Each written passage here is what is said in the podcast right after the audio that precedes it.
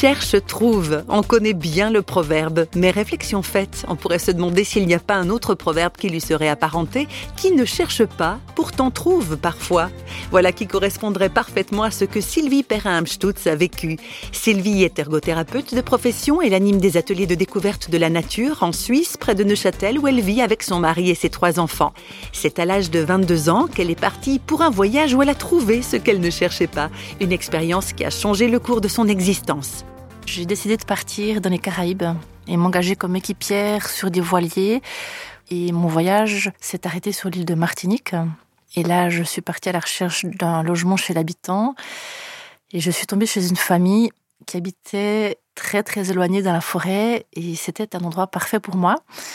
Et puis là, il s'est passé quelque chose de troublant pour moi. Au fur et à mesure que je découvrais cette île, je me sentais euh, travailler intérieurement. Et je sentais que, que plus fort que moi m'appelait. Alors quand on est touché par la nature ou un coucher de soleil ou un arbre, c'est un moment qui est limité dans le temps. Ça dure une heure ou quelques secondes.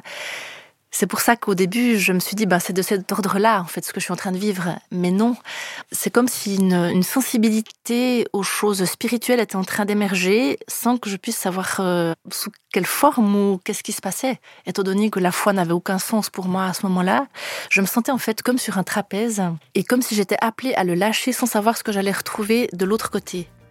Donc c'était à la fois un sentiment euh, de peur, mais un sentiment de, de vie extrêmement fort. Je sentais que j'étais à un carrefour.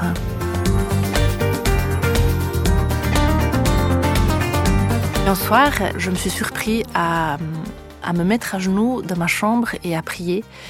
C'était une forme de, capitulation pour moi de faire cet acte, étant donné que j'étais assez critique par rapport euh, à la foi jusque-là.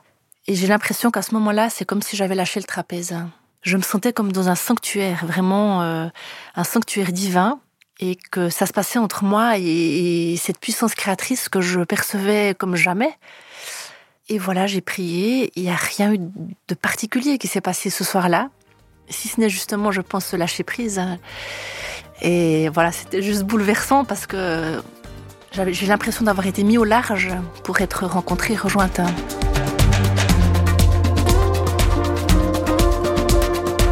Ce lâcher de trapèze, cette sorte de saut dans la foi en Dieu, bouleverse effectivement la vie de Sylvie Perrin-Amstutz.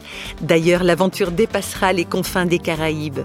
Lors de mon retour en Suisse, j'ai compris que j'avais le choix de dire oui ou non à cette expérience. Non, dans le sens, une expérience mystique, mais elle aura aucune prise ici en Suisse. C'est une expérience de là-bas. Ou alors oui, et ça change vraiment ma vie. Et j'ai commencé à lire les évangiles à mon retour de voyage. Et cette puissance du Créateur que j'avais perçue dans les Caraïbes, en lisant les évangiles, j'ai vu que ça s'incarnait à travers une figure aimante, un fils, Jésus. Et je sentais que ce message engageait une réponse de ma part. Je pouvais pas juste lire ces évangiles et me dire c'est beau, c'est joli ce texte. Mais non, ça, ça touche aux tripes et, et on sent qu'il y a une réponse à donner à ça. Et aujourd'hui encore, Sylvie Perrin-Amstutz continue de répondre à ce message qui lui a été envoyé pour la première fois en pleine forêt des Caraïbes. L'aventure ne faisait que commencer.